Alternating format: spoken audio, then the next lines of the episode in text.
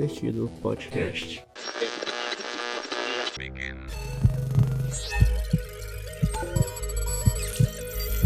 A frequência da dimensão paralela alcance de seus ouvidos.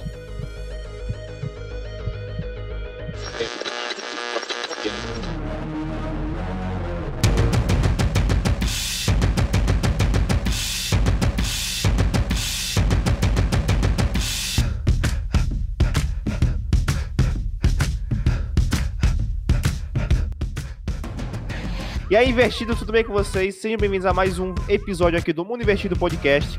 Eu sou o Sr. Spider e com grandes episódios vem grandes podcasts. Salve, salve, quebrada. Boa, boa aí pra geral que tá aqui ouvindo esse podcast pesadíssimo. Quem tá na voz aqui é o Murilo Duarte, favelado investidor. Valeu aí, gente, pelo convite. Pô, a gente que agradece, cara. Eu sou o Renan. Eu sou o Renan, editor. E aprendiz do Murilo. Salve, salve galera, já certo aqui na área.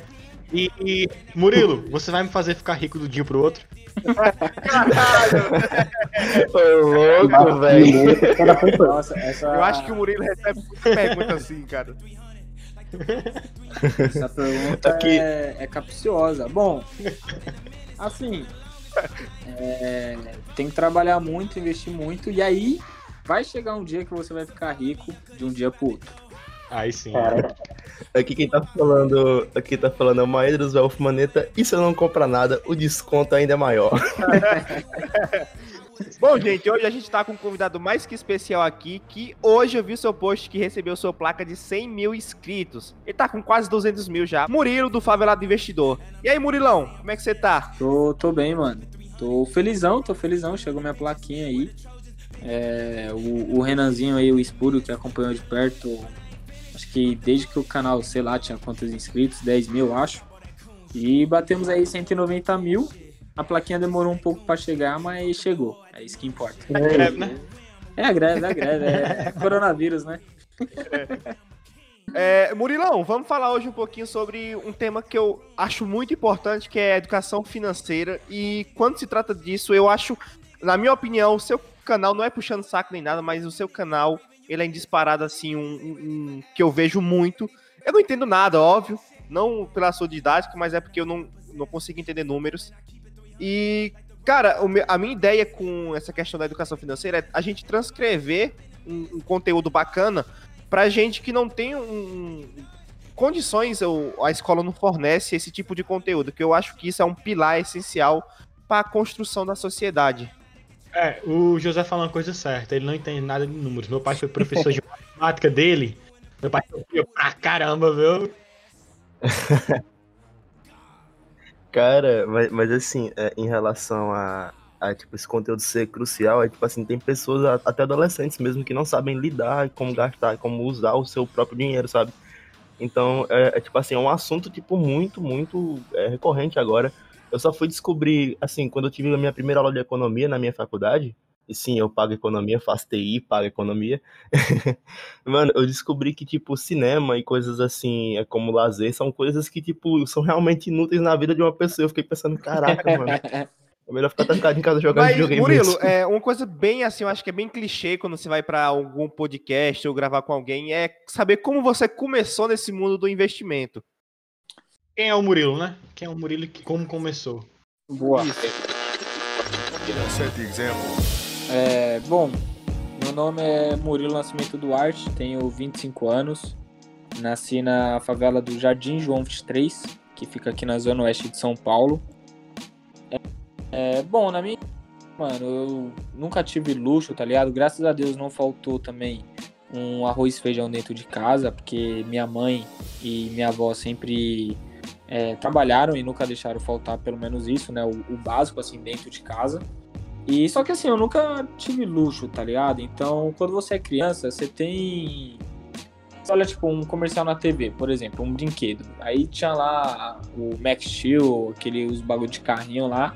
Você é criança, você quer ter. Aí tinha, sei lá, um jogo do Corinthians, que eu sou corintiano, eu queria uma bola de futebol, uma chuteira, uns negócios assim. Então, é, e são coisas que eu, eu não tive, tá ligado? Então, eu, eu sempre me questionei o que, que eu devo fazer para ter dinheiro. É, só que eu não queria ter um dinheiro, por exemplo, só para comprar uma chuteira ou só para comprar um videogame também, que foi sempre meu sonho, pá. É, mas ter tipo o suficiente para não passar certos desejos e nem necessidades. E aí eu, eu me deparei com o mercado financeiro ali no meus a primeira primeira coisa que eu vi, eu tinha meus 16 anos, que foi quando eu comecei a trabalhar, que eu era auxiliar de padeiro. É, meu salário era 500 conto. E, e aí, mano, eu recebi os 500 conto, que eu lembro que foi em cheque ainda. Eu falei, nossa, tô milionário agora, vou sair gastando isso aqui e tal. E só que aí que eu, que eu vi que educação financeira era importante e tal. Porque eu queria comprar um computador, tá ligado? Porque os moleques tudo ficavam jogando tipo CS no PC. E alguns já tinham um computador dentro de casa, só que eu ia na Lan House. E, mano, eu não tinha dinheiro pra ir todos os dias na Lan House. Te entendo. Aí... eu tive que desenvolver uma técnica pra tirar as moedinhas do meu cofre pra poder ir jogar com a galera. Não, a gente, a gente matava a aula, né, era, né, era Zé? Ia lá pra Isanilo. Sim. Jogar o bom e velho 1.6. ah, era bom demais, cara. É, era esse daí mesmo, o CS 1.6 e tal. E aí, mano, eu juntei. Foi dois meses, né? Pra juntar meu conto e comprei meu computador. E aí eu falei, nossa, da hora, já consegui comprar um negócio que eu, que eu almejava, que eu desejava. E aí, com isso, fui continuando trampando, fui trocando de trabalho. E até que chegou nos meus 20 anos, né? Eu, fui fazer minha faculdade de contabilidade. E eu trabalhava num cartório no centro de São Paulo. Eu era menor aprendiz lá. E o meu salário era 680 reais e a minha mensalidade da faculdade era 640. E sobrava apenas 40 reais por mês para mim, literalmente. Então foi tipo um ano que eu troquei ideia com a minha mãe, conversei com ela. Falei, mãe, não, não consigo ajudar agora dentro de casa. Ela super entendeu, porque ela falou, pô, você tá aí focando nos estudos, é, vai para cima que eu, que eu seguro aqui dentro de casa.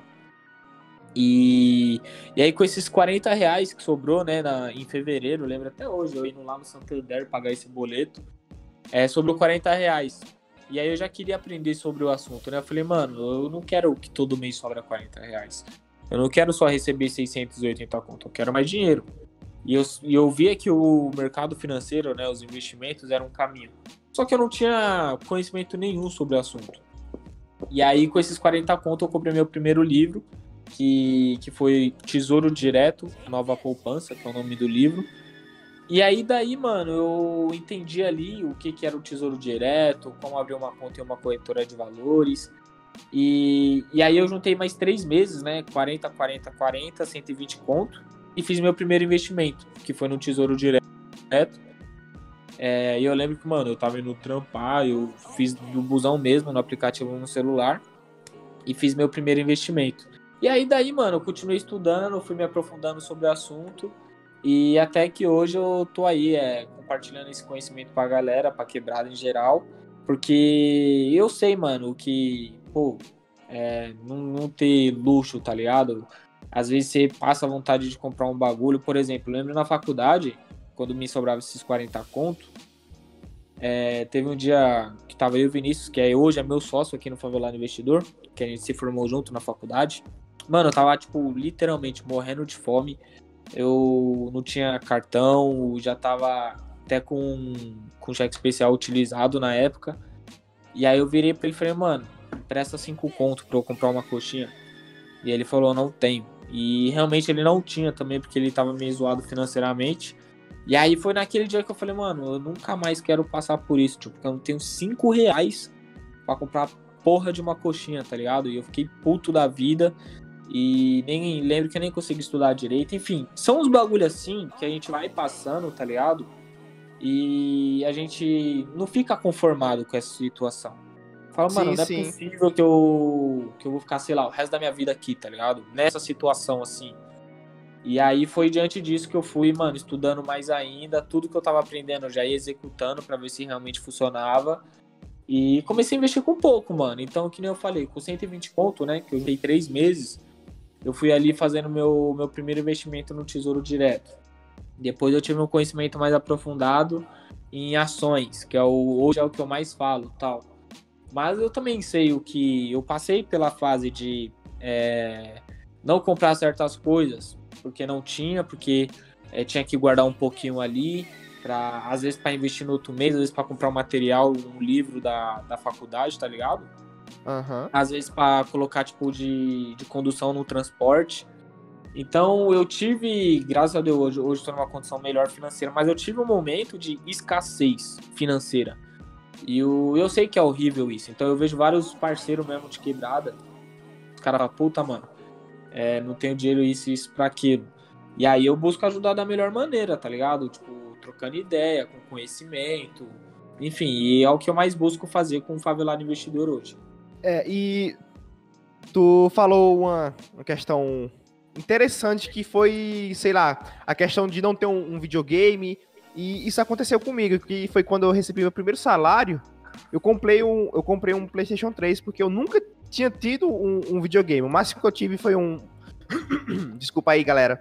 Foi um Polystation. Não é Corona, tá? De novo a história, de novo a história do Paulista. É, e aí, quando eu recebi meu primeiro salário, eu comprei um PlayStation 3. Eu não quis saber de, sei lá, vou guardar isso aqui pra uma emergência, nem nada do tipo. E isso virou meio que um vício. Comprar compulsivamente coisas que eu não tinha na minha infância. E eu queria meio que suprir uma necessidade. Foi até onde eu, eu peguei um empréstimo na caixa é, de 5 mil reais. Eu comprei um drone pra mim brincar, mas ao mesmo tempo querer trabalhar com isso. É, comprei um iMac e comprei uma T5i, uma câmera fotográfica. É, no final das contas, quando eu percebi, eu tinha pegado um empréstimo que vale 20 mil reais. O meu drone foi roubado junto com a câmera. E o iMac, como era de segunda mão, caiu um raio aqui de trás da minha casa, cara. E queimou a placa do iMac. Então eu meio que peguei esse dinheiro pra investir em coisas que eu não tinha no, quando, eu, quando eu tava na minha adolescência, que eu tinha vontade de comprar. Só que também eu queria investir pra mim poder meio que trabalhar. E aí eu fiquei no maior prejuízo, que foi. Fudido. Fudido, Tipo, literalmente. Eu nunca vi, eu nunca vi, eu nunca vi a lei, a lei de Murphy sendo aplicada tão. De uma forma tão exímia Ah, assim, comigo- Tu cuspiu, na cruz, tu cuspiu na cruz, foi, bicho? A- a- é, pra quem não sabe, a, a lei de Lady Murphy diz assim: quando uma coisa parece que vai dar errado, ela vai dar errado. De 23 maneiras possíveis, piores ainda de dar errado. Tipo, você multiplica isso por 30 por 23 e vai dar mais errado ainda.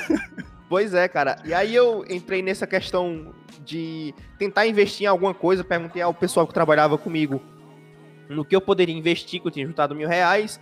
E aí falaram assim: ah, você pode comprar, é mais é melhor você comprar com esse dinheiro garrafas d'água para vender no, semáforo, na, na, na, na praça, alguma coisa do tipo, do que investir. E eu fiquei com esse pensamento: ah, será que é mesmo realmente difícil? Será que não vale a pena eu pegar esse dinheiro?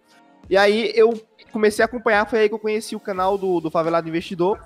E eu comecei a acompanhar, assim, eu não entendo. O, o- eu entendo que, o que ele fala, o que precisa fazer, só que na prática eu não tenho noção Uhum. nenhuma. Não, entendi. É, porque assim, isso é até uma coisa que eu tô buscando. Já, já é um spoiler, tá?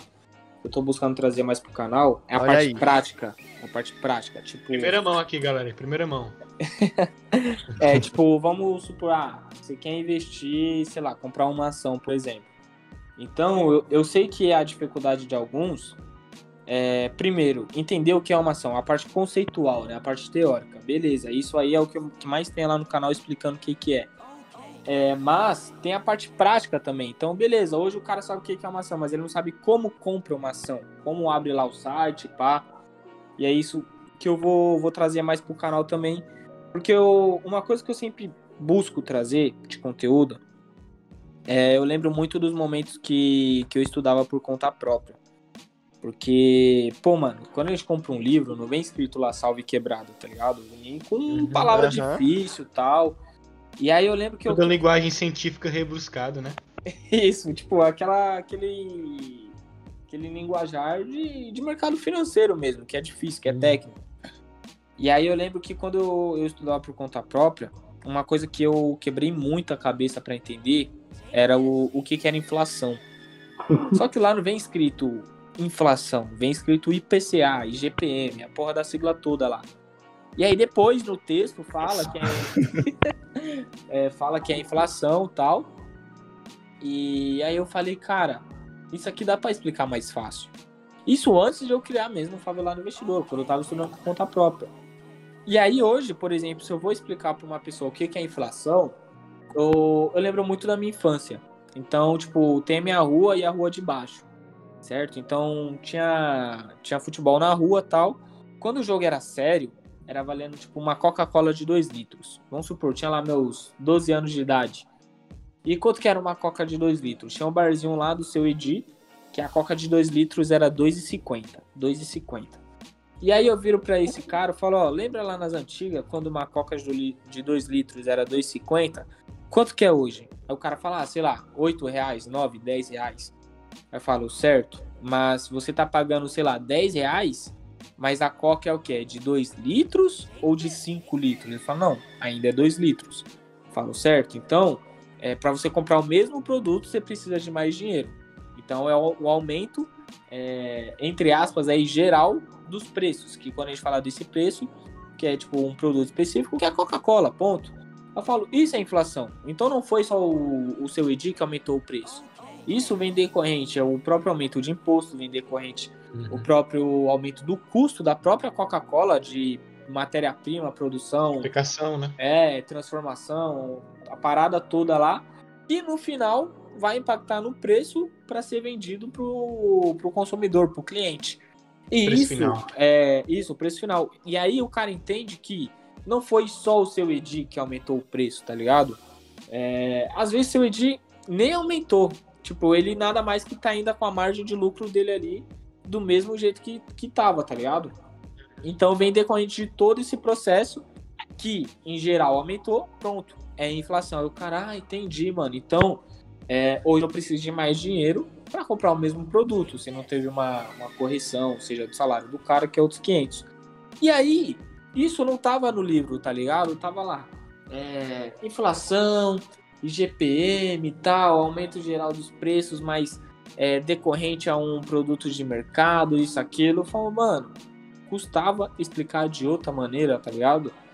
É, e, é isso, e, é isso, que eu mais ah, gosto no, no Favelado Investidor, é trazer, é tirar esse economês, por mais que às vezes eu sei que é muito difícil, que nem você falou, pô, às uhum. vezes eu posso não entender alguma coisa. É, por incrível que pareça, se tá ainda um pouco complexo, provavelmente estaria muito mais, porque eu quebro a cabeça fazendo um roteiro para tirar o economês. Mas eu também entendo que eu tenho uma certa responsabilidade que, por mais que eu estou passando conteúdo didático, quando o cara falar para mim, ô, oh, me indica um livro, eu vou indicar um livro. E aquele livro vai estar tá técnico pro cara, tá ligado? Então, por isso que às vezes eu deixo um, uma palavra aqui e outra ali, para ele se, se familiarizando aos poucos, tá ligado? Para não se assustar quando comprar um livro, por exemplo. Murilo, tu falou que o teu primeiro investimento foi de 120 reais, né? Sim. Quanto tempo demorou para ter um retorno dele? Pra galera entender mais ou menos isso. Que a galera acha que é justamente foi como a, a, eu brinquei. Acho que vai investir hoje já vai ficar rico amanhã. Então, como é esse processo de, de retorno? Cara, assim, é... depende. Não, não tem uma, uma resposta. Ah, é isso aqui. Uma coisa que eu uhum. consigo afirmar apenas é que tem que focar no longo prazo. Isso é meio clichê, tá ligado? Mas uhum. quando a gente fala de investimento, é isso. Então, nunca que eu vou falar, ou você não vai ver um vídeo meu, é, falando, pô, você vai ficar rico daqui a um mês. Daqui, nem daqui a um ano, tá ligado? Não tem como uhum. você investir, sei lá, 100 reais agora e ter 100 mil reais até o final do ano, com um único investimento de 100 reais. É muito Exato. difícil. É, eu acho que nem a Magazine Luiza, que é muito mais arriscado, não sei se teve esse, esse retorno todo. Então é o seguinte, eu investi 100, é, 120, né? E eu lembro que isso foi em 2015. Então eu tive um retorno aproximado ali de, de 14% no ano. No ano. Que isso dá mais ou menos uns R$16,80. Que aí no final eu uhum. teria R$136,80. Por aquilo que pareça, isso é um rendimento alto ainda, tá? Uhum. Mas aí o segredo aqui é o seguinte: é não fazer só um único investimento. Se uhum. você puder fazer, pô, tenho todo mês aqui 100 reais. Você investe ali todo mês 100 reais tá ligado? Porque isso vai uhum. potencializar muito mais a sua rentabilidade. Se você deixar num prazo maior também, é, você vai ter um rendimento maior.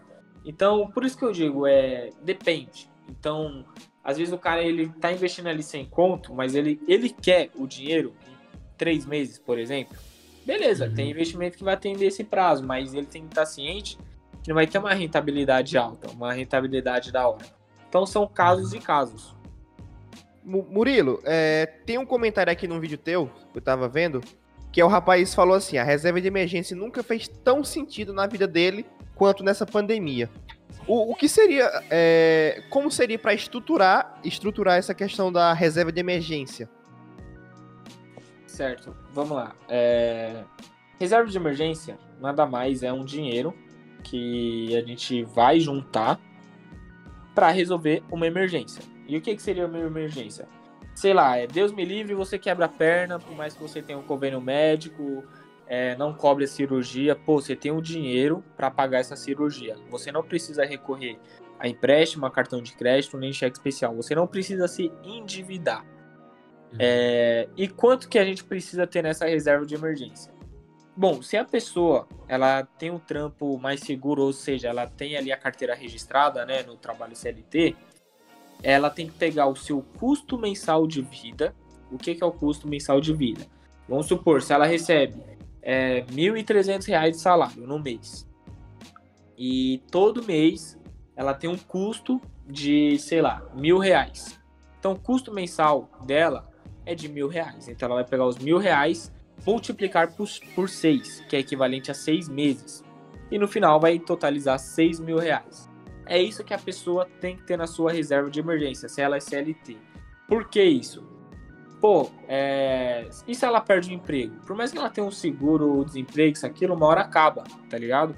E ainda ela tem seis meses para manter aquele padrão de vida dela. E aí ela consegue, pô, respirar um pouco, pagar suas contas, é, sei lá, mudar de projeto, mudar de trampo. Ela tem aí um tempo para se planejar. E agora, se o cara é empreendedor, é informal, é trampa sem registro na carteira, o cálculo é quase o mesmo. Só muda que em vez de seis meses, é, são 12 meses, né? Então seria aí 12 mil reais no exemplo que a gente está falando aqui. E aí, mesma coisa, o cara que é empreendedor, ele não tem um seguro-desemprego. Ele não tem. O, o, e o empreendedor que eu tô falando muitas vezes é o cara de quebrada que tem uma barraquinha de, de açaí, por exemplo. O cara que tem uma barraquinha de hot dog. É, ou esses daí, né, que a gente já tava trocando ideia, que faz uns empreendimentos clandestinos, entendeu? I'll give you 100% of my business. Yeah. entendeu? É, não tem uma segurança. Desde a sétima série, né, velho? Entendeu? E assim, eu sei que é difícil juntar 6 mil reais, ainda mais quando a gente recebe pouco. Eu mesmo eu demorei dois anos para juntar, e na minha época era 3 mil reais na minha reserva de emergência. Eu demorei dois anos. Tem que ter paciência. É uma coisa que eu sempre vou falar, mano. É paciência. É um passo de cada vez, sem pressa, porque o amanhã vai chegar, tá ligado? Aham. E aí, o por que a reserva de emergência é importante? Porque quando a gente. Pô, eu sempre falei no, no meu Instagram e tudo mais, YouTube, sobre isso. E muitas pessoas ignoravam, falando: não, não, não vai acontecer uma emergência. Deixa eu continuar investindo na bolsa aqui, eu vou ficar sem reserva de emergência. Aí o que, que acontece? É, veio uma das maiores emergências que eu, sinceramente, nunca pensei e infelizmente aconteceu, que é uma pandemia. Então, teve gente, milhares de pessoas que perderam empregos ou tiveram o salário reduzido. É, infelizmente, muitas pessoas estão dependendo de auxílio emergencial, tá ligado? Que é 600 conto, que agora foi para 300. E eu me pergunto, eu falo, mano, se já era difícil é, viver com 1.045 reais, que era um salário mínimo, imagina com 600 reais. E Tá as- os E- e preços agora tudo imagina- aumentando. E os preços aumentando. Agora imagina com 300, o arroz não para de subir aí, que, que é o assunto mais comentado da semana, Sim, sim. tá ligado? Então, é, assim, isso tá acontecendo, aí eu fico pensando, cara, meu Deus, a bolsa vai quebrar, velho, acabou. Ele É tá o com medo, a paranoia disso. eu Então, tô com paranoia é, disso, velho. Não, não, é. O que que acontece quando a gente fala assim? É, só pra, pra uma curiosidade de vocês. Vocês sabem o que fazem, o que faz de fato? A bolsa subir ou cair? Não. Não tem nem Eu ideia, nada. Nunca nada, nada, nada. Eu tô que nem. É, não sei se você já chegou a assistir ao episódio da Grande Família. Que aparece lá, o índice de Da- Dow Jones caiu. Aí Agostinho fala, a Uhum. bolsa caiu. Aí Paulão, cadê onde? Não sei o que mais lá. Ele pergunta se Dow Jones é o presidente dos Estados Unidos. Pronto, eu tô naquele estilo ali. Não, entendi. Bom, é, A bolsa, é, eu, só, eu só ia perguntar, tipo, a bolsa, quando a bolsa quebra, né? Quando as coisas deixam de ter valor, vamos lá, vamos lá. tipo. É, não, faz, faz sentido sua pergunta. É, pra, pra bolsa cair, a pontuação que a gente diz, né? Que é os preços das ações caindo, isso quer dizer o quê? Que os investidores, os investidores, eles estão otimistas. É, otimistas não, pessimistas.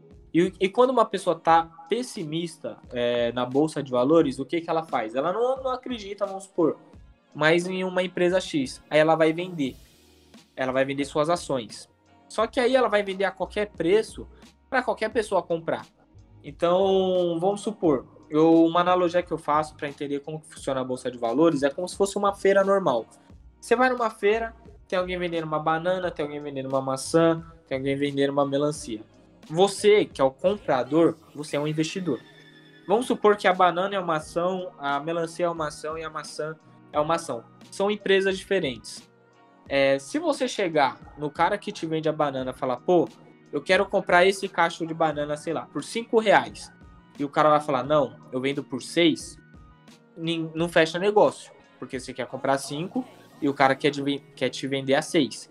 Agora, se o cara que já tem a banana, que é como fosse o outro investidor, ele tá pessimista, pensando o seguinte, mano, é, deu ruim na plantação de banana. Eu não vou conseguir colher mais, sei lá, isso, aquilo, plantar.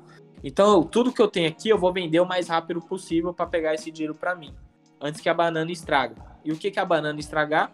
As ações desvalorizar, a empresa quebrar, tá ligado? E aí, o que, que ele vai fazer? Pô, eu vendo a 4. E aí, eu que queria comprar a 5, para mim vai estar barato. Então, eu vou comprar a Tá no 4. lucro. Entendeu? Só que o que acontece? Se tem muitas pessoas vendendo banana e poucas pessoas comprando banana, é um peso muito forte de venda. E isso faz com que a- o preço da ação caia. E quando é, a gente fala a bolsa tá caindo, não é só a banana, ou seja, não é só uma empresa, são várias empresas que tá acontecendo a mesma coisa. Ou seja, são cadeia, né? Oi? É uma reação em cadeia, né? Isso, exato. E o que, que pode causar uma reação em cadeia? Um coronavírus.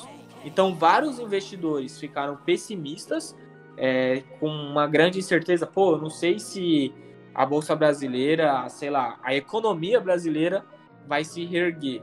É, não sei como que tá os Estados Unidos. Então, a Bolsa nos Estados Unidos caiu também. É, a Bolsa lá na, na Europa caiu também.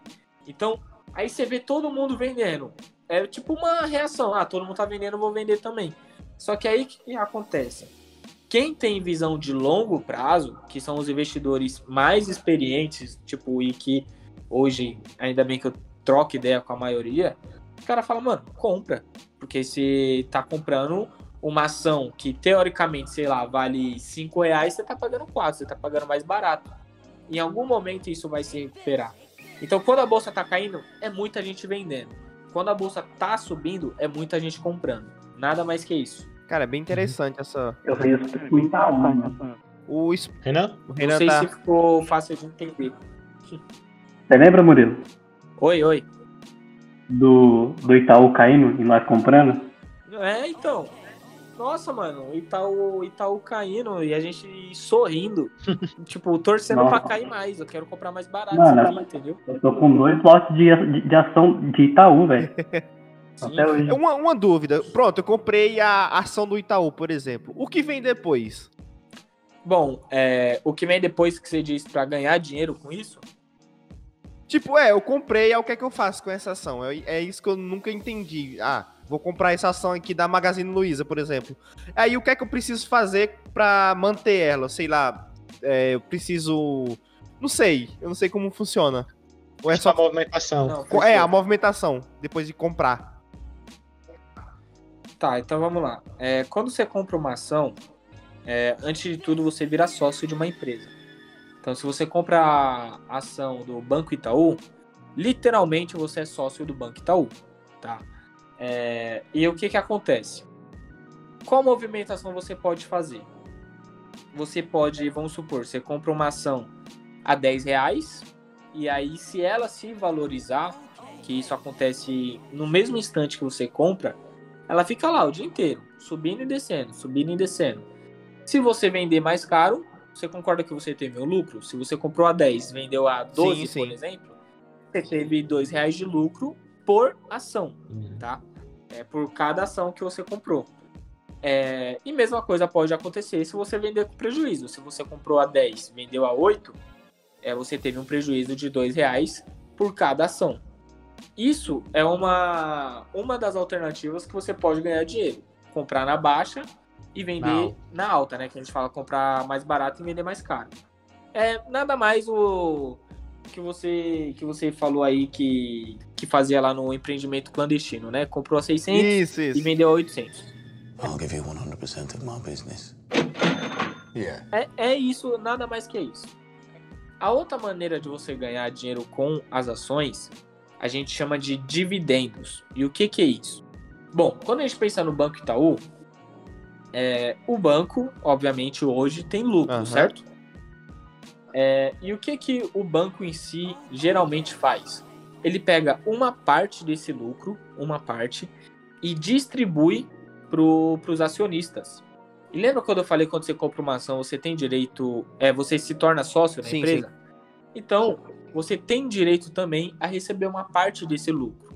Aí a questão é: quanto mais ações você tiver, mais lucro você recebe, ou seja, mais dividendos. E aí tem empresa que paga isso a cada três meses, tem empresa que paga todo mês.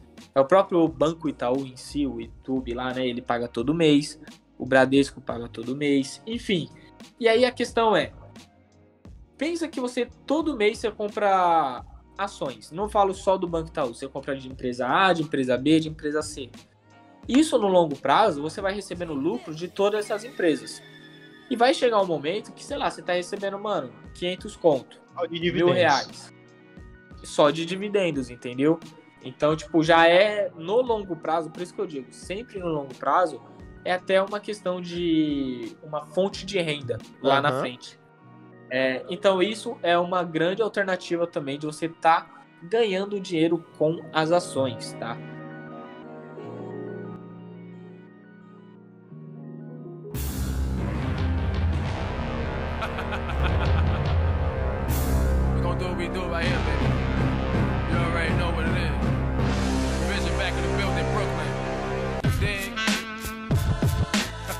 Yeah. Murilo, uma dúvida minha. É, o, o- em que investir? Renda fixa, fundos, é, renda variável, previdência? Como é? O, o- qual é o mais seguro? Qual que é o menos arriscado? Para quem está iniciando, é melhor investir em quê? Isso, eu ia fazer a pergunta. Pra quem tá iniciando, qual seria a sua indicação? Certo. É, Antes de tudo, tem que priorizar a reserva de emergência, que foi que eu falei alguns minutos atrás. É, feito isso, pô, foi lá, formou sua reserva de emergência. Tem uma coisa que todo investidor ele acaba fazendo esse teste quando abre uma conta em uma corretora de valores, que é onde a gente faz nossos investimentos, que é um teste de perfil de investidor. Esse teste algumas perguntas que você vai responder, é, sim ou não, tal. Ali você vai identificar é, o seu perfil de investidor, se você é um investidor conservador, moderado ou agressivo. O que isso quer dizer? O conservador é aquele tipo de investidor que tem medo de perder seu dinheiro. Então ele tem medo de colocar o seu dinheiro em investimento e perder tudo. Então ele prioriza muito mais a segurança, tá? É do que a própria rentabilidade. Então ele fala: "Não, beleza, por mais que vai render aqui mais que a poupança, mas eu não quero perder esse dinheiro". Então ele prioriza a segurança. O investidor moderado é aquele que é, prioriza ali um pouco a segurança, mas também ele já se arrisca um pouco mais em alguns investimentos é, que tem um risco mais elevado, mas que pode ter uma rentabilidade muito maior. E agora o investidor agressivo é aquele que fala, mano, foda-se a segurança, eu quero rentabilidade e eu vou arriscar aqui, tá ligado? E aí o que que acontece? Quando a gente fala do investidor iniciante, é muito comum esse investidor iniciante ser, ser conservador. Porque ele não tem experiência, não tem muito conhecimento, isso é normal, eu passei por isso. E obviamente que a gente tem medo de, de perder nosso dinheiro. Pô, a gente trampou o mês todo, é, abriu mão de vários bagulho para sobrar um dinheiro para investir. E a gente não quer perder esse dinheiro. Então, é mais voltado ao perfil conservador. Que aí, os investimentos que atendem esse perfil são os de renda fixa. Então, tem o Tesouro Direto, é, tem o CDB, tem LCI, LCA, que são os investimentos mais conservadores de renda fixa, tá? É, por mais que vai ter uma rentabilidade muito baixa, ainda mais com como até a, a economia hoje no Brasil, mas são investimentos seguros. Uhum. É, esse aqui é que eu sempre falo, pô, é, você não precisa necessariamente investir na bolsa de valores. Porque eu já vejo muito, principalmente alguns influenciadores, falando assim, não, bolsa isso, bolsa aquilo. Eu falo, gente, antes de tudo, é, respeite o seu perfil de investidor. Porque não é porque a bolsa está subindo que você é obrigado a investir na bolsa. Se você tem medo de perder o seu dinheiro, será que você se, se sentiria confortável, sei lá, de ver seu investimento cair em apenas um dia, é, sei lá, 20%? Ou sua carteira de investimento cair 40%, como a minha caiu no momento do coronavírus? É, tem gente que não tem estômago para isso. Então imagina, sei lá, você ter é, 10 mil reais investidos e no outro dia você tem 6 mil, porque desvalorizou 40%, tá ligado? É, não quer dizer que você perdeu, porque você não vendeu nada, você não vendeu na baixa, mas tem uma grande desvalorização. Isso. E aí o que eu falo, mano, acima de tudo, respeite o seu perfil de investidor, tá? Porque é isso que vai manter você um pouco mais, entre aspas, dentro É do o, jogo. Então, pro, pro cara iniciante, seria mais a questão do, da renda é o meu perfil é o conservador, tava vendo aqui. Eu, eu fiz, eu, eu fiz essa pergunta, Murilo, porque eu, até fiz uma, uma transferência para minha poupança e apareceu um, a proposta de eu fazer investimento no CDI até, em fundos. Do banco, já chegou a notificaçãozinha perguntando se eu queria. Eu disse, não, pera, não sei nem o que é isso. Vou esperar É, não, não invista pelo banco, não. É uma, uma dica extraordinária pra um. você. Aí tá? a dica. E de preferência não poupança também. Com? É, Como Renan? Abre uma. De preferência não use poupança. Boa! É, não investe pelo banco, não. Abre uma conta em uma corretora de valores. Pronto, aí dica. Ah, pra eu, eu ia perguntar. É, Essa era a minha dúvida também. É, eu devo primeiro investir pelo banco ou eu abrir uma conta na corretora, né? Eu ia perguntar isso. Cara, não, top, top. Vamos lá. É, pela corretora eu explico o porquê. Mas não, eu, sou, eu sou cheio das analogias, tá? Então vamos Isso lá. é bom que a facilita fica pra todos. É, vamos lá, imagina que a corretora de valores é a loja Centauro. Vocês conhecem sim, a loja sim, sim. Centauro? Certo. E, e o banco é a loja da Nike. Da Nike. Bom, vamos lá. Se você entrar numa loja da Nike, por exemplo, Eu choro. é, que produtos vocês vão, vão encontrar? Tênis, Tênis, é, bola de futebol, Camisas. de É time, tênis, velho. Certo. É É, tênis. de qual marca? Todos os produtos lá dentro. A mesma. é, da Nike. certo? Exato. E se vocês forem na Centauro, vocês vão encontrar alguma chuteira lá? Sim. Sim, de Assim, vai até encontrar, mas com. Variedades. De, de outras marcas. Boa. Com mais variedades. Você também vai encontrar camiseta de Isso, time. Certo. O que que acontece? Vamos supor que a corretora de valores é, é a Centauro e o banco é a Nike. Se você for investir pelo banco, só vai ter produto, só vai ter investimento daquele banco. Nunca que Entendi. você vai. Um exemplo aqui. Nunca que você vai investir. Pô, você é cliente do Bradesco. Aí você vai lá na página de investimentos do Bradesco.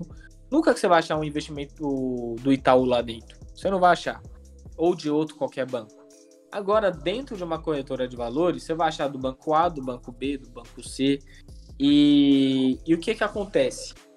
Os produtos que o próprio banco ele está disponibilizando pro cliente ali, dentro do próprio site deles, é, do Internet Bank, é em prol do banco, tá?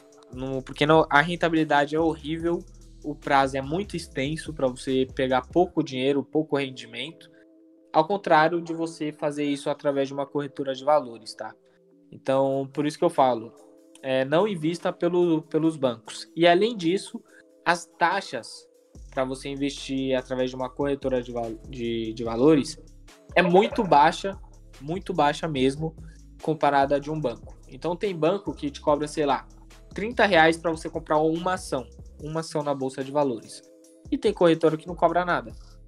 Então tem essas questões, entendeu? Uhum. Então, uh, eu queria fazer aqui uma pergunta, uh, pode ser para os dois, inclusive. Eu queria saber sobre uh, como fazer um planejamento financeiro. Tipo, planejamento financeiro é, ele é para o dia a dia e tal.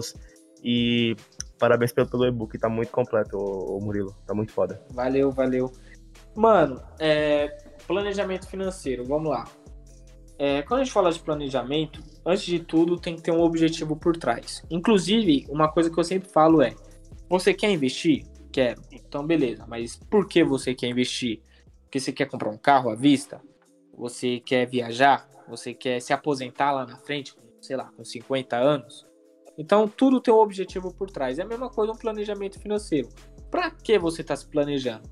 Ah, eu estou me planejando para ter uma vida financeira mais organizada, porque eu quero ganhar mais, gastar menos, gastar com coisas essenciais, que vai fazer sobrar um dinheiro e eu vou investir esse dinheiro. Que esse investimento faz parte desse planejamento e que lá na frente eu vou realizar meu sonho. Então, assim, é, antes de tudo, tem que identificar o objetivo, o prazo que você quer realizar esse objetivo. Pô, eu quero viajar no que vem, quero comprar meu carro daqui três anos. E, mano, sério, esse negócio de colocar data funciona. Sim. Comigo funcionou, tipo, muito bem. É, o interessante é sempre você ter um lembrete ali, sei lá. Estabele estabelecer É. metas, né? Pra você cumpri-las. Isso, exato, exato. E, e assim, quando você coloca prazo, é, deixa de ser um objetivo, vira uma meta, justamente o que você falou. E, mano, tem que ser muito forte na sua mente essa questão de, de você acordar, falar, mano, pode estar um dia chovendo, você não quer ir trabalhar, mas você tá doido pra viajar, sei lá, pro... pra onde vocês querem viajar? Fala aí um lugar aí. É, Eu quero ir pra Argentina. Tá, velho, Amsterdã. Então, você quer viajar pra o país argentino tá bem baratinho, Zé. Tá, tá barato. É. Eu só queria ir pra Holanda, Amsterdã mesmo e ser feliz, mas aquela coisa, né? Não, então. É, mano, você vai acordar naquele dia chovendo, você tem que trabalhar, às vezes pegar um busão, um metrô, que seja, trânsito, mas você pensa nesse objetivo. Você fala, mano, é, sei lá, daqui. Nesse dia, daqui dois anos, eu vou estar na Holanda, eu vou estar na Argentina. Eu vou estar lá em Bariloche, no meio das neves. Não vou estar aqui no meio do, do trânsito, não. Então, tipo, isso é, motiva mais, tá ligado? Sim. Pode parecer meio, meio até um coach, sei lá. Mas comigo funcionou. E eu falo porque comigo funcionou muito bem. E eu, eu ainda acrescento, é, esteja com essa meta que você quer atingir ao seu alcance, porque você vendo isso todos os Sim. dias, você reforça isso, não você coloca no papel. Colocou o papel dentro da gaveta, você não abre ela nem tão cedo. E eu Então acrescento mais. Vai esquecer isso. Tenha força de vontade, porque eu tô planejando essa viagem tem, eu acho que bem dois anos. E sempre que eu tô juntando Aí, dinheiro assim na eu não metade, eu, desista, eu é isso aí, mano. Tranque a faculdade, se mundo pra Fortaleza, arruma um emprego, é isso aí. Mas. Mas isso, isso, aí, isso aí tá certo. A gente tem que realmente. Se a gente querer alguma coisa, a gente consegue se organizar. Eu digo que basicamente é tudo organização e planejamento. Se você tem um planejamento, quanto você ganha, quanto você vai gastar diariamente. Então, por exemplo, eu viajava muito. Eu sou uma pessoa que gosta muito de viajar, Murilo. Até, a ga- até colegas da faculdade. Ei, tu tá dentro, tu tá ganhando quanto? Tu tá? Eu disse, Não. Eu viajo com. Eu viajava, no caso, com os míseros 400, míseros 240 assim, porque comparo a pessoas que têm salários, ganham dois, três salários, mas estão enfurnadas dentro de casa, querem viajar, mas não conseguem viajar porque o dinheiro não dá. Não, mas eu com 400 reais, todo mês eu viajava pra Fortaleza. Mas isso era como? Eu me organizava no, quando eu, eu vou viajar tal dia. Então, o mês que antecedia isso, eu disse, não, eu não, tenho, eu não posso gastar com besteiras, abrir aspas, aspas, é. é, com coisas que não, não vão ter retorno de imediato. Então, eu não vou gastar, por exemplo, é, qua- 40 reais no barzinho mais chique, se eu posso gastar 20 no barzinho e gastar a mesma coisa, eu tô sobrando 20, entendeu? É, só Uhum. É isso Não, mas é foda ouvir de você quando no podcast passado você me chamou de burguês safado por ir no Sana, sendo que eu passava, eu passava, eu, eu passava o ano todo me planejando pra ir pro Sana. Ah, tudo bem. Enfim, hipocrisia. Cara, eu oh, não, eu corri. Não, mas é, é porque eu corri atrás, virei bolsista, dava, dava monitoria é, um mês inteiro, depois ia viajar. Ó, eu, eu comentei aí no, no canal a minha planilha que eu tenho e tem as saídas que eu todo dia eu tô colocando o que é que eu gasto. Tem dias que eu esqueço, mas Pera, quando eu pera, lembro eu vou rápido. lá e, e anoto. E Salivete é veterinário, é, velho? É, veterinário. Ah, é, é pro dogão, né? É, pro dogão. O Dogão tá gastando, né? É, tá. Você é louco, Esse mano. mês, esse mês gastou o dogão. Mas assim, o, o, Gastando o dinheiro da, das férias que tem ali também, eu já, já guardei. Já guardei duas vezes. Esse mês sobrou, deu pra guardar duas vezes. Então tá guardado aqui mil reais. Mas A, a Apolo tá comendo desse tanto, Zé? É porque eu comprei uma ração de 25 quilos. Eu ia comprar uma Ah. de 15, que tava mais cara, entendeu? Eu achei uma de 200 reais. O que, que o Renan falou? Subiu. Não, realmente. O, o Renan falou o quê? Ele tá gastando 50 conto com, com HQ, só um absurdo. Ah, não, mas não é só um HQ, foi a coleção dos os cinco episódios do, do Homem-Aranha, Do Homem-Aranha. é o novo dia. Não precisa, não precisa. Tá errado, precisa, mano. cara, Não, precisa, velho. Eu sou muito fã, cara. Murilo, pode puxar a orelha, Murilo.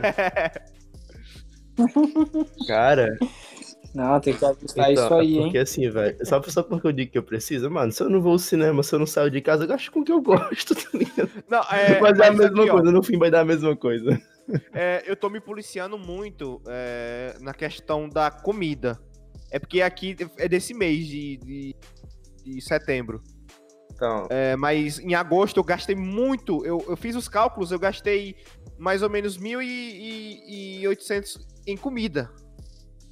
É sério, Zé? então Sim, cara. é, é, já, já, se você não tava. é, Você tava aqui, né? Tava- antes do programa começar, a gente tava falando da dramaturgia do nosso amigo Spider aí, velho. Que ele, quando ele era menorzinho, ele tava na mesma instituição que eu, inclusive. Tipo, acho que era sétima, oitava série. O desgraçado não parava com um telefone, mano. O meu primeiro telefone de, de, de touchscreen que eu tive na vida foi que eu troquei o meu, o meu, o meu botãozão com ele. E toda semana ele tava com um telefone novo, ele ficava investindo em telefone, sei lá, velho. Tipo, do, do nada ele conseguia as coisas, aí depois ele fala no final, ah, e no final eu gastei tudo em hambúrguer. É isso aí, velho. É, não, tipo assim, é, eu sou muito. Como eu tenho ansiedade, é, e eu, quando eu colo- quero uma coisa na minha cabeça, quando eu coloco uma coisa na minha cabeça, eu tenho que fazer aquela coisa, entendeu? Tipo, quando eu viajei pra São Paulo, não tava em meus planos. Foi assim que eu saí do emprego. Tipo, é, o Murilo falou aí da reserva. Eu tinha ouvido falar da reserva, eu não tinha nada, cara. Eu saí do meu emprego pra virar freelancer, fez um ano agora. Eu não tinha nada. Assim que eu saí do emprego, recebi a, a, o- a rescisão lá do trabalho. A primeira coisa que eu fiz, eu comprei um PlayStation 4. Passei um mês com o PlayStation 4 eu vendi pra comprar o MacBook. E aí eu tava com aquilo, eu vou pra São Paulo, eu vou pra São Paulo, então tenho que fazer de tudo pra mim ir pra São Paulo. Então o que eu tinha pra vender eu vendi é, para arranjar dinheiro pra comprar. Só que quando é, é meio que ah, vamos supor, eu quero viajar pra Argentina, é, é o meu plano do, nas férias do ano que vem. É, eu vou me motivando, passo um mês, passo dois, vou me motivando. Quando tá no terceiro mês assim, eu perco a vontade. Eu digo, ah, tá tão longe. Agora tem aqui esse restaurante que eu tô com fome, eu vou gastar nisso aqui. Ei, Aí- Juazeiro tem, tem entrega de tudo que é jeito, tem sanduíche, tudo que é jeito, tem é uma tentação mesmo aí no Juazeiro, Zé. Aí, aí só pra complementar, é, tenho, eu tenho muito, sei lá, disso que, ah, eu tô trabalhando muito aqui, então se eu vou gastar com alguma coisa, que seja com comida que preste. Que eu, eu, eu, eu não gosto de gastar com comida que eu, eu coma e não gostei, então eu fico muito puto com isso. Então eu sempre gasto no mesmo restaurante, entre aspas, que é caro. Eu me arrependo muito disso. Tem uma coisa que eu me arrependo é disso, só que na hora que eu tô comendo, né, é muito bom. É comer e as lágrimas descendo. É desse jeito. Aí,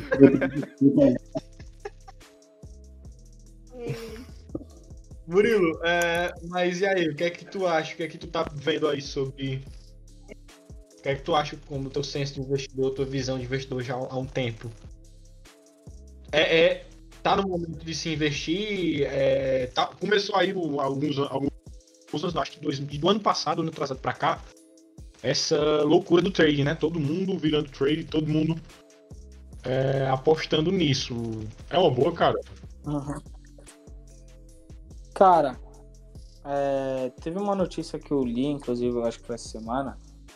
Teve uma pesquisa que apontou, é, eu acho que 99%, alguma coisa assim, os 90 e pouco por cento do- dos traders é, perdem dinheiro, não ganham, tá ligado?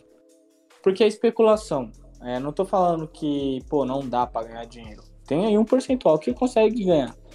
É, mas é algo que eu, eu não domino, tá? Eu tenho amigo que é trade, que ganha, que perde, casos e casos. Mas eu, uma coisa que eu tenho é que eu me inspiro e me espelho em quem deu certo. Então eu olho, tipo, tem o Luiz Barsi, né, que é um, um investidor bilionário na nossa bolsa aqui do Brasil. Ele, o, o trabalho dele era engraxate na frente da bolsa de valores, tá ligado? E hoje, sei lá quantos anos ele tem, uns 70 anos, sei lá. E ele não faz trade, ele foca no longo prazo. Então é aquela questão dos dividendos. Uhum. É, tem também o Warren Buffett, né, que é o terceiro homem mais rico do mundo e é o maior investidor de todos os tempos. Também não faz trade, e ele foca no longo prazo. Uhum. Então, assim, eu, eu me questiono se desse modo deu certo com eles e tá dando também com outras pessoas, né, que estão seguindo esse caminho, então tudo indica que vai dar certo comigo também. Uhum. É, obviamente, pensando aí num- numa linha de raciocínio mais de longo prazo. E, e quando a gente fala de. Muitas pessoas confundem, né? Investimento com especulação. Uhum. Especulação é aquele cara que teoricamente faz alguma aposta acreditando que o preço vai subir ou cair e entra, tipo, compra em tal hora, tal preço e espera isso acontecer ou não. Uhum. Pode dar ruim, entendeu? Então essas questões aí, mas quem quer seguir como trade, tá lá, tá aberto. Se quebrar a cara e segue lá o Favelado Investidor. Eu tenho, eu tenho uma, uma, uma história pessoal sobre essa questão de trade que eu comecei com a minha noiva no IK Option. Não sei se você já ouviu falar. Sim. Já, já ouvi Daí, falar assim. é, eu até postei aqui- aqui no canal também de novo, um quadrozinho atrás de mim, que ela endoidou, cara. Ela colocou na cabeça dela que ela ia ganhar 5 mil reais nesse Key Option, endoidou, fez um calendário aí nesse quadrozinho, de que todo dia ela tem que ganhar tantos reais. Na primeira quebra dela, cara, ela endoidou, quase que não saía do quarto chorando. Ai, E ela entrou nessa onda que dava pra ganhar esse tanto de dinheiro com é, é, o IK Option que eu falei, vai cair, vai. Você vai cair, é, é, vai botar os Vai pés no chão, vai quebrar a cara e vai, vai ver como é. seguir em frente. Eu nunca entendi, Manda- cara, eu nunca entendi esse negócio de IK Option. Só sei que eu jogava Manda- lá dois manda- reais e, e ia. Manda ela virar aluno do Murilo aí. Já tá, Pois é. tá no lance agora. Já manda se inscrever, ativar o Não, mas eu já, já falei pra ela, já falei, ó, vou gravar hoje com o Murilo do Favelado. Ela, se eu não me engano, ela já segue também, porque eu. é, ela é que nem. Era, é igual a mim, quando no, no começo, quando eu comecei a trabalhar, ela gasta o dinheiro descontroladamente. E eu falei, ó, não que hoje eu também não gaste, mas eu tô me controlando um pouquinho mais. Eu falei, ó, vai seguindo esse aqui, vai seguindo o Bearman Trader, uma coisa trader, uma coisa assim. É, e vai Uhum. entendendo como é que funciona, porque tem que ter a- a- o, o dinheiro de, de- da poupança, tem que ter. Você gasta seu dinheiro aí do jeito que você quiser, mas tem que ter um dinheiro da poupança, que se tiver meio que, mesmo que não tenha reserva de emergência agora, mas tem que ter um dinheirinho pra, vamos supor, como você falou, quebrou uma perna. Ou. ou Perna? é, não, cara, só dando um exemplo. É, vamos supor. A moto a- quebrou, é. a perna quebrou. Não, não, dente fala- caiu. fala Sua assim. cama quebrou, como você falou agora, né, Zé? É. Sua cama quebrou. Pois é, eu tô na peleja de comprar essa cama, mas É. eu não vou gastar dinheiro só. Pois eu já, eu já, pelo que eu tô vendo aqui, Zé e o Maedros, é, é, sou eu que vou cuidar das finanças do podcast, viu? Porque. socorro Deus, hashtag socorro Murilo. Não, não, pô. Não, que cara, e, Ah, nós já, nós já é, é- vimos é interessante. Pode falar. Na época eu ia falar que nós já vimos com. A gente tava falando com, com a galera do Geek Publicitário que se deixar na mão do, do Spider, ele vai vender o podcast. 100% of my business. Vai vender e, e é isso aí, mano. Cara, não. Quando a gente chegar aqui amanhã, cadê? A gente vem trabalhar, senão o podcast não é mais de vocês. Foi ó. aqui, então, ó. Troquei numa moto. Caraca.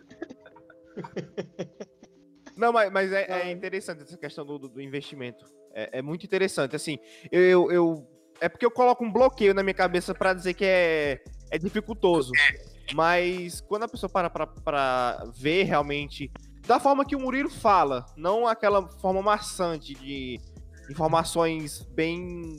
bem minimamente falada. Podemos dizer assim. E quando você coloca. Sigam lá o Favelado Investidor. É, a gente é. Não sei se a gente vai fazer grande mudança, né? Mas sigam lá, ajudem ele a chegar a 200 mil inscritos. E eu espero que no futuro próximo ele esteja dando palestras aí em todas as escolas. Que tem que ter. É, cara, isso tem que ter. Certeza, cada escola tem que ter isso. Se eu tivesse aulas, É tivesse tido aulas, sei lá, alguém que Eu- tivesse eu- me, apresentar, me apresentado, alguma coisa desse tipo, cara, eu acredito que a- alguma coisa é, no meio do caminho teria mudado. Ah, com certeza. No mínimo, só o raio teria caído na tua casa, né? O resto. Desculpa. Eu, mas eu apoio o Murilo pra ser o ministro das finanças, né? Porque a gente tá precisando. Aqui tá. Calma aí, velho. aí, Murilo, aí. Socorre o país, Murilo. Não, mas Não, lá, nossa, lá Os, os caras é- querem jogar essa abacaxi na tua mão, brother. Não, mas é, já sempre falou só corre o país e eu acho que é um momento que eu pensei justamente nesse quadro pra justamente tentar levar pra quem não, não entende como eu assim esse assunto pra poder ver se dá uma melhorada, né? Porque já pensou se todo brasileiro tivesse acesso a uma aula de, de educação financeira? Seria Sim, muito, sim. muito massa. E parabéns, Murilo, aí pelo canal. Que isso, é brigadão, mano. E o que eu falo, educação financeira é, deveria ser ensinada a todos, né? Deveria ser disciplina nas escolas, que desde menor, mano, se o moleque ali, a mina já aprender, pô, é, será que eu devo comprar esse lanche ou não? Eu tô com fome e tal. Então já começa a trabalhar essa questão da educação financeira, que com certeza isso vai ter um grande, uma grande influência positiva no, no futuro do, do país. Porque isso tudo vai refletir lá na, na economia. E, e aí, ó, mano, tem gente que, que não percebe, ou enfim, percebe, sei lá, é, fecha o olho. sim. Mas a educação financeira, eu, eu digo que educação financeira e investimentos pode, pode e vai ajudar principalmente a diminuir a desigualdade, tá ligado? Então, porque como eu falei, é horrível não ter dinheiro. E quando você, pô, tem um trampo ali, Sim, por mais que sim. você recebe pouco. Porque o brasileiro, infelizmente, ele já tá acostumado a, a viver, é, a se virar no pouco, tá ligado? Então, se ele tiver educação financeira, mano, e dar a volta por cima, que eu acredito que, que dá, por mais que seja muito difícil, é, Aham. vai ter uma vida financeira muito mais saudável, muito mais próspera. E lá no longo prazo, mano, o cara fica muito mais tranquilo, porque já vai ter um dinheiro guardado. Vamos tirar aqui a prova se o papo de Murilo é enrolação ou não. Caralho. Caralho, Você- Zé. Você que tá aprendendo com ele aí, tá vendo? É um negócio é sério mesmo? Não, que, é que a galera acha que a, a pessoa fala assim, não, mas isso é enganação, isso é papo de coach. Não, vamos, trouxemos o Renan, que é um aluno do Murilo, pra dizer, é válido o ensinamento dele, o negócio é, é bom mesmo. Aluno é foda. Mas aí, pago é visão. filho. Investe com o menino que você vai ter futuro. É, é porque existe, nessa onda toda aí, existem muitos gurus. Muita gente quer se aproveitar. É, que fala que você vai ganhar dinheiro assim de uma hora pra outra, que os caras alugam iate no, na praia e tá ganhando dinheiro lá com o IK Option. E, cara, quem não tem um pensamento, é, não tem a mente assim meio que estruturada, vai nesse papo, cara, e se frustra. E aí diz que isso é, é furado, isso aí é só pra gente que tem milhões, É não, pô, é porque assim, a galera vai nesse papo justamente porque vê a galera bem sucedida e tal e pensa que foi do dia pra noite. Não foi, mano. O cara batalhou e tal, mano. Todo mundo tem, né? Não, não é uma coisa que se constrói do dia pra noite. Tipo, tem, tem, tem lá um caminho mais fácil, mas assim, é, não é tipo você tipo, estalar os dedos pra investir e ganhar milhões, não é assim, velho, que funciona. Pois galera, aí ó, escutem, o, o Murilo tem o selo de aprovação do podcast Muito Divertido, a gente apoia ele, indica ele, procurem, procurem esse cara, vocês vão aprender muito com ele. É, Murilo, a pergunta pra fechar a noite. O que é que você acha da nota de 200 reais? Mano. é, primeiro, acho que não tinha que ser o Lobo Guará, né? Bom, é importante, Tinha que importante. ser o cachorro caramelo lá, né? Que tem. É isso aí, exato. Também E, acho. primeiro que aquele lobo guará Tá tá, meio cansado, ele tá cansado, né? velho. É, tá, tá estranho. Porque é o. Hoje é o, esse cachorro que representa mais o Brasil, todo canto tem. Exato. Sim. E minha rua tem uns três. Mas, mano, assim. é, Na parte econômica, financeira, pra mim, ao meu ver, não tem grande impacto, grande influência, porque hoje, é, sinceramente, eu não lembro a última vez que eu peguei uma nota na minha mão. Não digo se é de dois reais, cinco reais. Eu uso. é, quem cola mais comigo, dentro da minha carteira só tem o meu cartão de, de débito. Não, não tem nota. Então, tipo, hoje pra mim é tudo maquininha, tá ligado? E a maioria do- dos locais são assim. Então, às vezes você vai no mercado, sei lá, se você tem 10 reais, às vezes a mina nem tem um troco pra você. Porque todo Verdade. mundo já passa ali no cartão. É, mas eu acho Hoje, que foi. hoje eu digo que quem, não tem maquininha não, não vende. É, cara, É, a- eu exato. fico puto, mas, tipo assim, eu não tiro a razão da pessoa. A pessoa tem que estar. a pessoa ainda não, não se acostumou. Eu também não ando com dinheiro. Tenho um pavor de, de, de, de- de nota, de perder essas coisas. Eu só ando com, com o cartão de débito mesmo. E às vezes eu fico puto porque eu vou num, num lugar, principalmente ali em Mauriti, na nossa cidade, que é interiorzão, e tem lugar que não aceita, cara. Mas assim, eu entendo que por ser um interior, tá se adaptando, tá começando a se adaptar a essa onda digital. E eu acho que vai, vai vingar. É, isso mesmo. É, hoje tudo é digital. Aham. Mas na parte econômica, assim, pra mim não, não tem grande influência, não. Essa, é, é, é, ô Murilo, essa nota de 10 reais é simples. É mais Uhum. dinheiro. Entendeu? É mais fácil né, mais de, dinheiro. de roubar. É. Cabe mais no, na mala, na cueca, no É. avião, em tudo que é lugar. Pois eu acho que é isso, né, galera? Eu acho que esse, o, o Murilo contemplou muito bem o que a gente tava querendo conversar, debater. Foi um papo muito divertido, muito. Murilo, como é o nome da sua mãe? O nome da minha mãe é é, é Jusceli, o nome da minha avó Dalva. É verdade que ela é, é- é investidora, sua avó? Sim, minha, É, Dona é investidora. Eu, eu vi aqui a thumb do, do vídeo, eu, não, não assisti ainda. Caraca, mano, que massa, velho. minha, minha avó investe Pois no tesouro as direto. duas aí.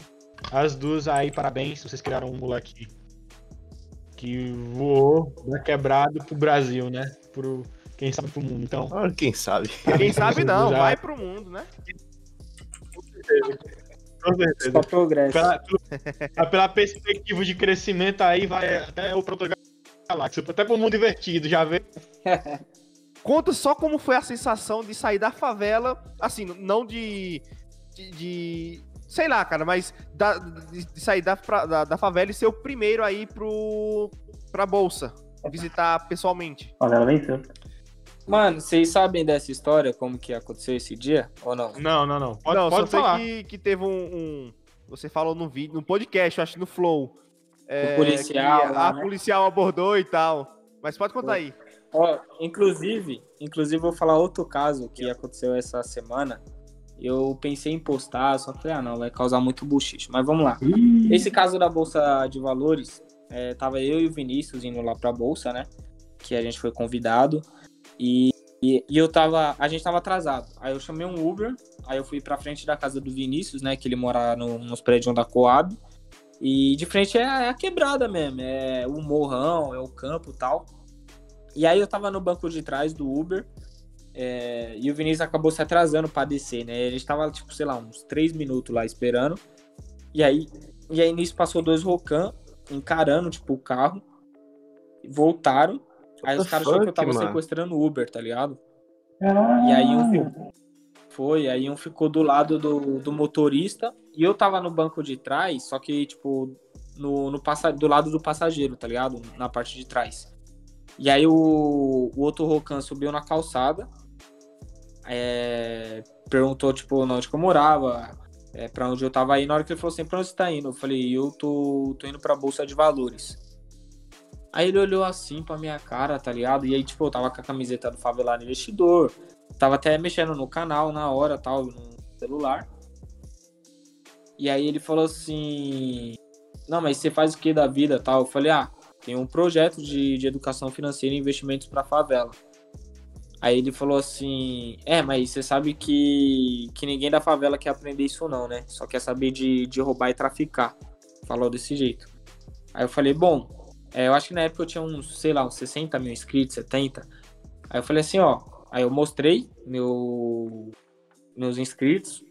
Falei: Ó, mas não é o que tá aparecendo, né? Porque tem aqui, vai, 70 mil pessoas que acredito que a maioria seja da favela, que acompanha meu conteúdo, ou de baixa renda, e, e não estão nessa de, de roubar e traficar, tá ligado?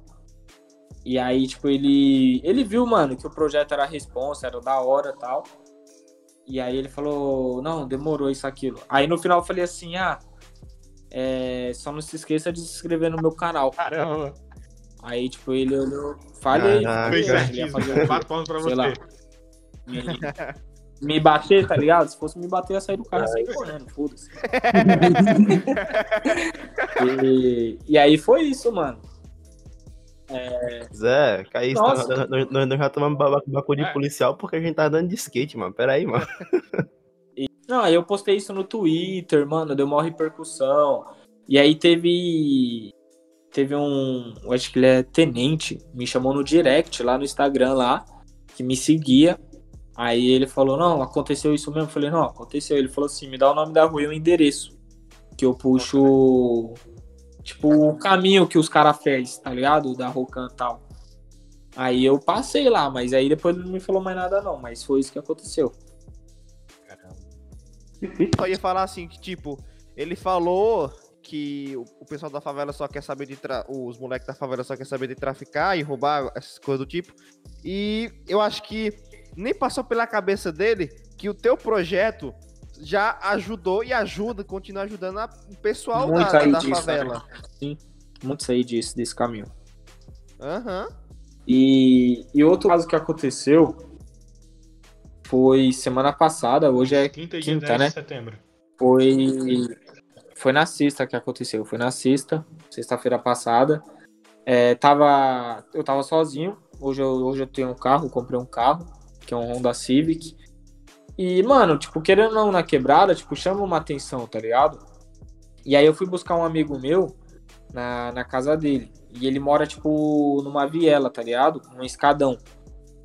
E aí, tipo, aí eu tenho que fazer um retorno numa avenidinha, que é bem diferente pra quebrada. E aí, mano, eu tô lá com funk mó alto no carro, vira baixado, Juliette, pá, curtindo o som. Aí eu tô fazendo esse retorno. Aí na hora que eu tô fazendo o retorno, aí já tem uma viatura do meu lado, tá ligado? Com quatro policial dentro. Mano, me encarando, tipo, me encarando com sangue no olho. Aí eu só abaixei o som, que eu falei, ah, senão os caras já vai embaçar na do som. Mas, mano, o carro em dia, sou habilitado, carro no meu nome, tudo certinho. Eu falei, ah, vou ficar suave. Aí eu fui, encostei, tipo, na viela, dei, dei duas buzinadas, né? Que era a casa do, do parceiro meu, do Cleito. E aí, enquanto ele tava vindo, aí eu já tava olhando no retrovisor. Aí eu vi, tipo, os policiais vindo já pra, pra me enquadrar. E aí, tipo, mano, eu tava com o vidro abaixado, aí os caras parou do lado, assim, na janela mesmo, onde que eu tava. Tipo, já apontando, tipo, fuzil na minha cara, tá ligado? Falando assim, é, onde você mora, tal. Aí eu falei, ah, mora aqui na rua tal. Ele falou, ah, com quem? Aí eu falei, então, com a, com a minha mãe e com a minha avó. Aí ele falou assim, e esse carro aí? Aí eu falei, tá no meu nome. E minha habilitação tá aqui. Aí ele falou, tem alguma coisa no carro? Tipo, droga, esses bagulho? Eu falei, não. Aí ele perguntou, nada? Eu falei, nada, não tem nada. Aí depois, aí ele falou assim, o que, que você faz da vida? Aí eu falei assim, sou investidor. Aí, mano, mano, eu te juro, mano, por Deus, por Deus. Aí o, o policial que tava com a arma, que eu tava trocando a ideia, ele olhou pra minha cara falou assim: Você que é o favelado investidor? Mano, te juro. Caraca. Dá um autógrafo. Ô, não, eu olhei assim, eu, eu nem. Tipo, Assina aqui o meu fuzil, direito, por tá favor. Falei- Aí eu falei assim, não, sou eu mesmo tal. Ele é, mano, te acompanho lá na- nas redes sociais, você tá mal, mó, porque é mó famoso aqui na quebrada, da hora aí sobre o tal. Eu falei, ô, valeu, mano, que isso. Aí ele, não, demorou, continua aí. E saiu fora, tá ligado? E os policiais lá atrás, que tava até, tipo, já começou a risada. Aí eu olhei assim, falei- aí, mano, que eu, eu parei pra refletir, tá ligado? Eu falei, mano, você vê que o, o bagulho é tão louco, porque obviamente a gente quer ensinar um moleque de quebrada e tal, que, mano, sofre tipo, vários preconceitos, seja se o cara é negro, o cara é pobre, se apanha de polícia, tá ligado? E aí no final a gente vê que, pô, tem até policial me acompanhando, tá ligado? Claro que nem todo policial é corrupto, isso, aquilo, tem os certos, tem os errados. E aí que eu, eu- eu fiquei, te juro, eu fiquei é, pensando nisso. Eu falei, mano, é, eu acho que eu tô fazendo um trabalho tão, tão da hora que eu tô atingindo até quem, sinceramente, eu pensei que eu não ia atingir. Nunca que eu pensei que ia atingir um, tipo, pô, ajudar um policial a investir.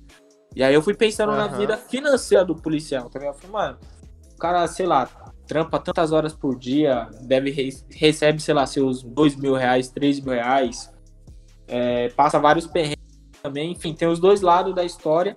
E aí eu pensei, eu falei, caralho, mano, eu tô ajudando até quem eu nunca imaginei que ia ajudar. E, enfim, foi esse bagulho que aconteceu. Eu falei, mano, É, é isso que eu acho do massa grau. da educação financeira, porque você vai atingindo muita, muitos nichos. É, é bacana. Então, a- a- essa daqui foi a minha pergunta encerradora. Encerradora, não sei nem se existe. Não, não existe. Sua pergunta final, meu caro. É, isso aí. Bom, bom, aí. Murilo, Renan, um, minuto, um, minuto- um minutozinho pra vocês pra fazerem o momento merchan de vocês, mas jabá, divulguem aí o produto que vocês têm. Não, mano, pode dar o podcast inteiro aí, mano. Um negócio de um minuto. Um Não, vocês de vocês, têm- velho. é- esse é o momento aí. vocês fazerem isso agora. Ah, tenho uma novidade falar pra vocês, hein? Fala. Que Ô, no podcast anterior, vocês me deram tanto, tanto trabalho falando que tava na Conzilla e agora não tô mais. Ah, caramba. Que novidade. Caraca, mano. Aí, Murilo, me contrata. Aí, ó. Sério? Mudança de Caralho, Pô, galera, era pra ser uma coisa É, é alegre, pô. É, é Caralho. progresso, pô. que fita. Sabia não. Ah, Ah, então Ei, quando uma porta Boa, se boa. fecha, outra se abre. É alegre? Ah, Lembrei tá. logo. Então, não, parabéns, sei lá. tá.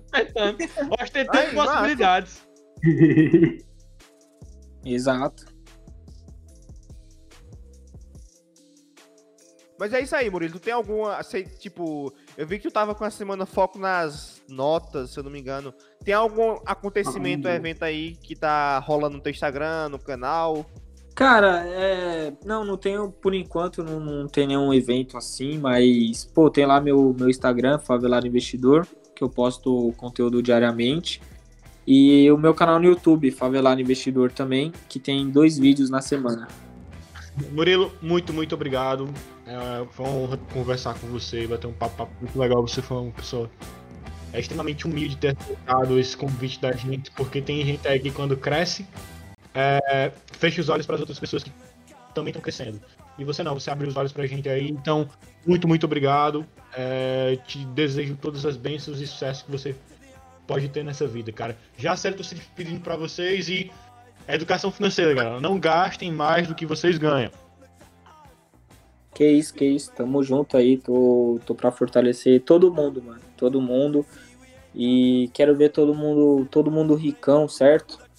É, comendo do bom do melhor, viajando pra onde quiser e só progresso. E invistam. Não compre HQ. Nem, nenhuma, cara, nenhuma. Nós temos um podcast geek, velho. E tu manda uma dessa, mano. Não, mas foi boa. É, Senhor Spider aqui com grandes episódios em grandes podcasts. Tamo junto aí. Brigadão aqui, certo? A todos que ficaram ouvindo até aqui. E tamo junto e foco nas notas.